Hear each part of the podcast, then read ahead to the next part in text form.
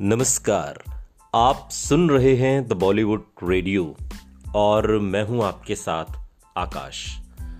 दोस्तों कभी कभी हिंदी फ़िल्म इंडस्ट्री में किसी दौर में कुछ लिखा जाता है, कुछ अच्छी कहानियाँ लिखी जाती हैं, फ़िल्में जिन पर बनती हैं और सालों बाद उन पर किस्से सुनाए जाते हैं। ये पॉडकास्ट ऐसे ही किस्सों का मंच है। और आज बात करेंगे साल 1973 में आई जंजीर की। जंजीर अमिताभ बच्चन की एक ऐसी फ़िल्म जिसके बारे में कहा जाता है कि इसी फ़िल्म ने दरअसल अमिताभ बच्चन को हिंदी फ़िल्म इंडस्ट्री में खड़ा किया था। अगर ये फ़िल्म ना होती तो शायद अमिताभ बच्चन इस फ़िल्म इंडस्ट्री से कब का चले गए होते।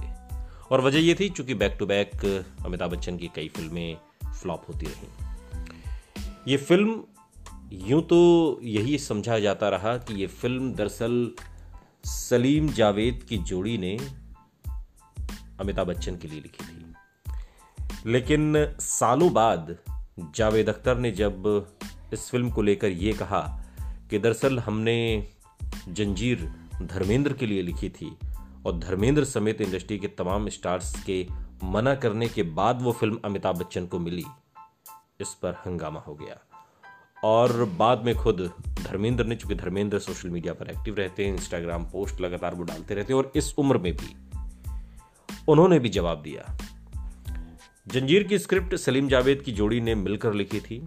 जावेद अख्तर ने से एक इंटरव्यू में पूछा गया कि जंजीर में अमिताभ बच्चन की कास्टिंग कैसे हुई और इसके पीछे क्या कहानी है? कैसे आपने अमिताभ बच्चन को कास्ट किया इस फ़िल्म के लिए, जिस फ़िल्म ने एक तरीके से अमिताभ बच्चन की किस्मत बदल कर रख दी। इसके पीछे की कहानी बताते हुए जावेद अख्तर कहते हैं कि अमिताभ बच्चन जंजीर के लिए आखिरी पसंद थे। यह स्क्रिप्ट धर्मेंद्र जी को ध्यान में रखकर लिखी गई थी, मगर किसी वजह से उन्होंने इसमें काम करने से मना कर दिया और अब प्रकाश मेहरा के पास स्क्रिप्ट थी, मगर उसके लिए हीरो नहीं था। वो पहली बार फ़िल्म प्रोड्यूस कर रहे थे और उसके पहले उन्होंने सिर्फ़ फ़िल्में डायरेक्ट की थी। वो ये रोल लेकर एक एक्टर से दूसरे एक्टर तक घूमते रहे और उनमें से कुछ लोग अब इस दुनिया में नहीं हैं।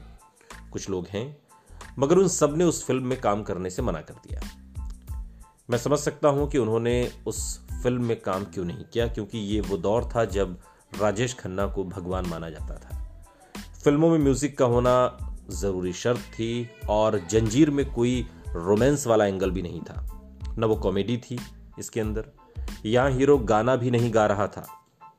पहले फ्रेम से लेकर आखिरी फ्रेम तक उसे एक गंभीर और कड़वा इंसान बने रहना था, इसलिए इस रोल को कोई एक्सेप्ट करने से बच रहा था। बड़े से बड़े सितारे। धर्मेंद्र के लिए भी ये फ़िल्म लिखी गई थी और वो भी कहीं ना कहीं बच रहे थे इस तरह की चीज़ें जब स्क्रीन पर नहीं देखी गई थी और ये इतना अलग रोल था कि सब इसे मना कर रहे थे। हर कोई। और जब ये खबर धर्मेंद्र तक पहुँची तो उन्होंने एक ट्वीट कर जावेद अख्तर को जवाब दिया।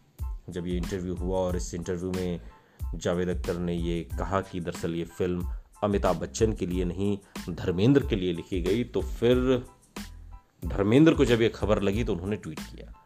और ट्वीट में उन्होंने लिखा कि, जावेद कैसे हो? दिखावे की इस दुनिया में हकीकतें दबी रह जाती हैं। जीते रहो। दिलों को गुदगुदाना खूब आता है। काश सर चढ़कर बोलने का जादू भी सीख लिया होता। अब ये बात जब धर्मेंद्र ने कही बेसिकली धर्मेंद्र कह रहे थे कि उन्हें कभी अपना पक्ष रखना या अपने मन की बात कहना नहीं आया। इसके बाद धर्मेंद्र के समर्थन में लोगों ने जावेद अख्तर और अमिताभ बच्चन दोनों को खूब भला बुरा कहना शुरू कर दिया। और इसके कुछ घंटों बाद धर्मेंद्र ने एक और ट्वीट किया। इसमें उन्होंने जंजीर में काम नहीं करने पर बात की और उन्होंने लिखा कि जंजीर के लिए मना कर इमोशनल मजबूरी थी। इस बारे में मैंने आपकी अदालत में बात की थी, इसलिए प्लीज़ मुझे गलत ना समझें मैं जावेद और अमित से हमेशा प्यार करूँगा। दरअसल साल 1973 में आई प्रकाश मेहरा की डायरेक्टर ये फ़िल्म थी और जंजीर ने अमिताभ बच्चन के करियर की दिशा और दशा बदल दी थी, हम सभी जानते हैं। इस फ़िल्म ने उनके करियर को एक बुलंदी दी। उन्हें भारतीय सिनेमा का एंग्री यंग मैन बनाया और इसके बाद जो कुछ हुआ, उसके बारे में सारी दुनिया जानती है। इस फ़िल्म में उन्होंने एक विजय खन्ना नाम के एक पुलिस वाले का रोल किया था, जो पुलिस फोर्स से सस्पेंड होने के बाद अपने माता पिता की मौत का बदला लेने निकल पड़ता है। और इस फ़िल्म में उनके साथ जया बच्चन हैं, प्राण हैं और ये फ़िल्म सुपर डुपर हिट रही। लेकिन वो कहते हैं ना कि किस्से और कहानियाँ सुने और सुनाए जाते रहते हैं। जंजीर ऐसी एक कहानी है जिसका किस्सा सालों बाद इस तरह से भी सुनाया गया। जावेद अख्तर ने एक बात कही और धर्मेंद्र ने एक बात, लेकिन फैंस बुरा मान गए। सुनते रहिए। द बॉलीवुड रेडियो सुनता है सारा इंडिया।